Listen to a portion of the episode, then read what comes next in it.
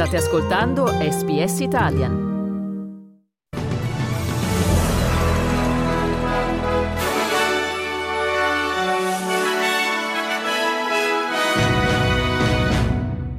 Terremoto in Medio Oriente, il bilancio delle vittime supera quota 20.000. La Banca Mondiale stanzia 1,8 miliardi di dollari per le popolazioni colpite. Australia, donazioni da un'agenzia di scommesse. Andrew Wilkie chiede le dimissioni della ministra delle comunicazioni Roland. Ucraina, il presidente Zelensky incontra i leader europei a Bruxelles. Giorgia Meloni conferma il sostegno italiano a Kiev. Sport calcio, all'alba di domani l'anticipo di Serie A tra Milan e Torino.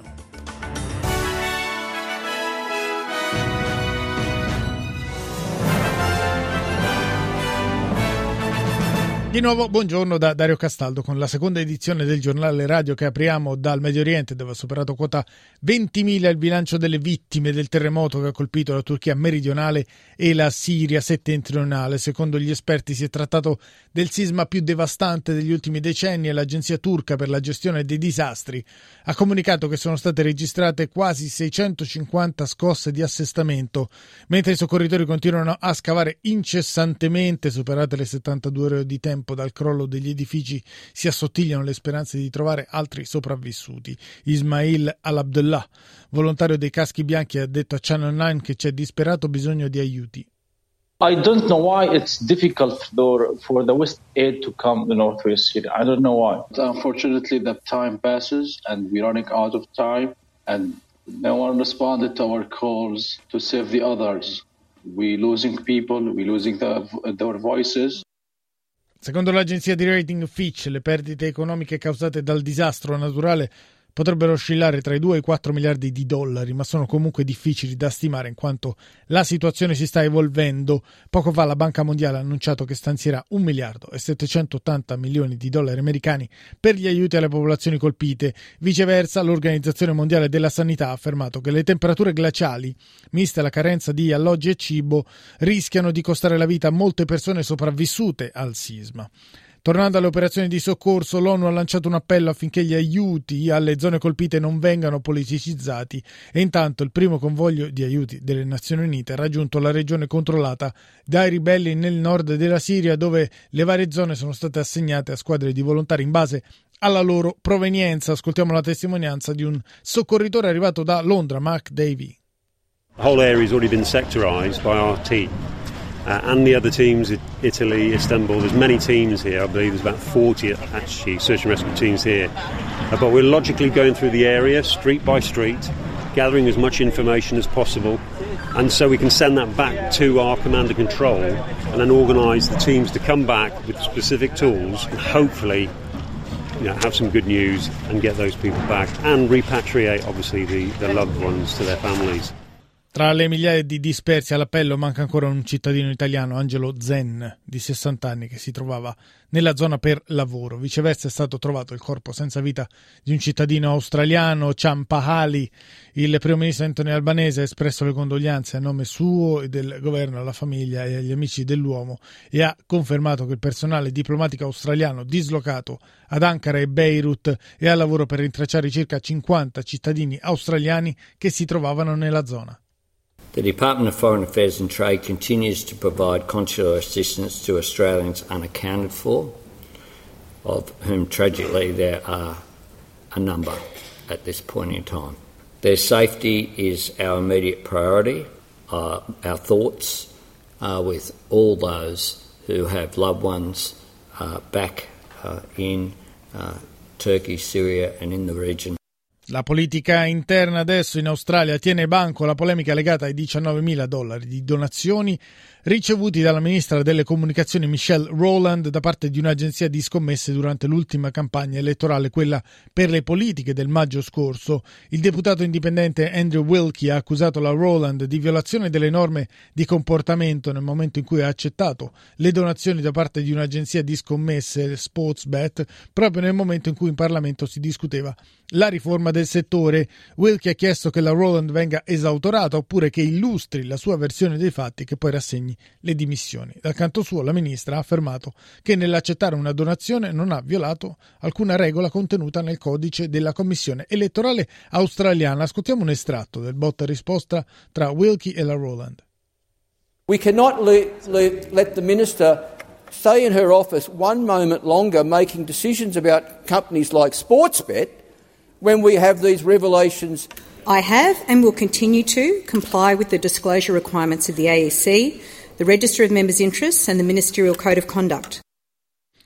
Oggi il ministro del Tesoro Jim Chalmers intanto incontrerà da remoto i suoi omologhi di stati e territori per discutere le misure da attuare per contrastare il caro bollette. Il vertice segue la decisione della Reserve Bank di alzare al 3,25% i tassi di interesse e verterà sui modi per contenere l'inflazione.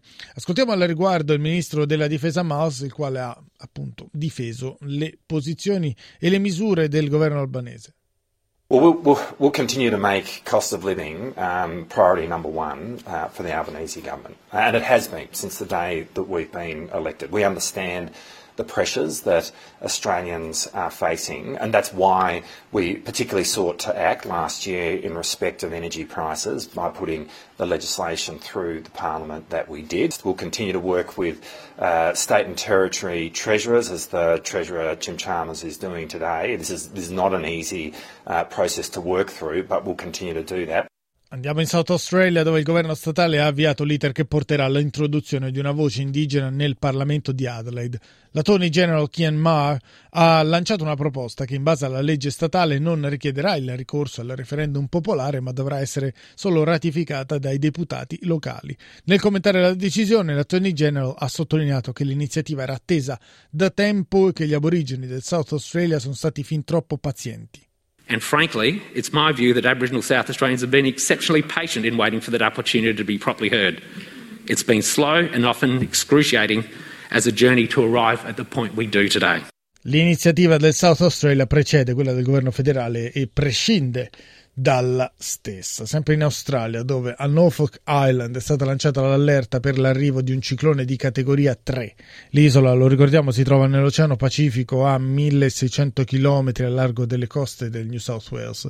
Gli abitanti di Norfolk Island verranno investiti da 20 a 140 km orari, forti piogge mareggiate. Il sistema poi si sposterà gradualmente verso est raggiungerà l'isola settentrionale della Nuova Zelanda tra lunedì e martedì, prima che il ciclone raggiunga anche l'isola meridionale.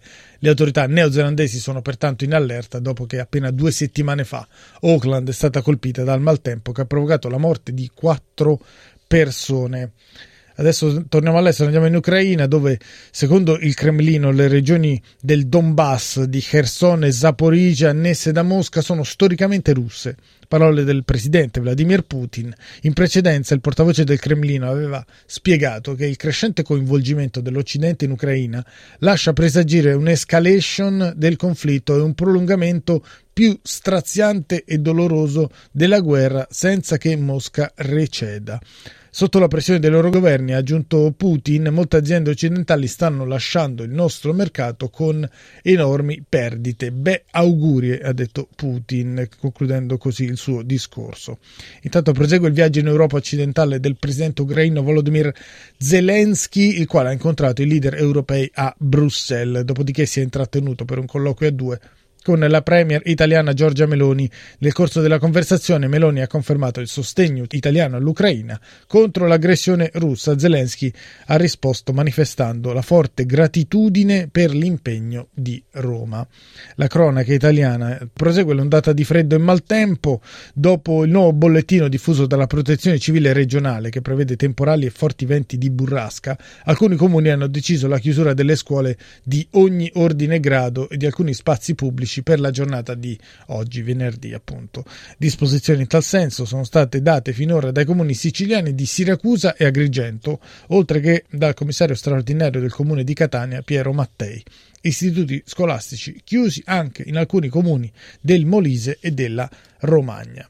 Negli Stati Uniti, viceversa, secondo un alto funzionario del Dipartimento di Stato americano, il pallone spia cinese che ha sorvolato il paese lo scorso fine settimana era in grado di intercettare e raccogliere segnali e dati di intelligence. Il pallone era dotato di antenne multiple e di altre apparecchiature alimentate da pannelli solari, progettate per registrare informazioni sensibili. Secondo quanto riportano le autorità di Washington, il pallone cinese aveva sorvolato più di 40 paesi in 5 continenti ed era parte di una flotta.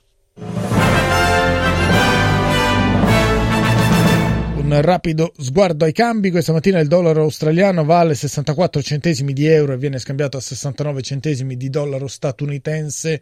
Per quanto riguarda lo sport calcio, nel venerdì italiano è in programma l'anticipo della ventiduesima giornata di Serie A. A San Siro il Milan in caduta libera ospita il Torino quando sulla costa est australiana saranno le 6.45 del mattino di domani. Nel sabato italiano poi in programma altri tre incontri Empoli-Spezia, Lecce-Roma e Lazio-Atalanta. Atalanta. Per approfondimenti sullo sport vi rimando al programma che segue questo notiziario che concludiamo con le previsioni del tempo per oggi. Ad Adelaide giornata in prevalenza di sole con una temperatura massima di 27 gradi, sereno anche a Brisbane 30 gradi la massima, a Cairns precipitazione a carattere temporalesco 30, a Canberra cielo parzialmente coperto 29, a Quazzoni a Darwin dove la colonnina di mercurio salirà fino ai 30 gradi, a Hobart isolati piovaschi 23, a Melbourne giornata di sole una temperatura massima di 28 gradi, a Perth sereno anche in questo caso 28 la massima, per finire pioggia a tratti a Sydney dove la temperatura massima sarà di 29 gradi.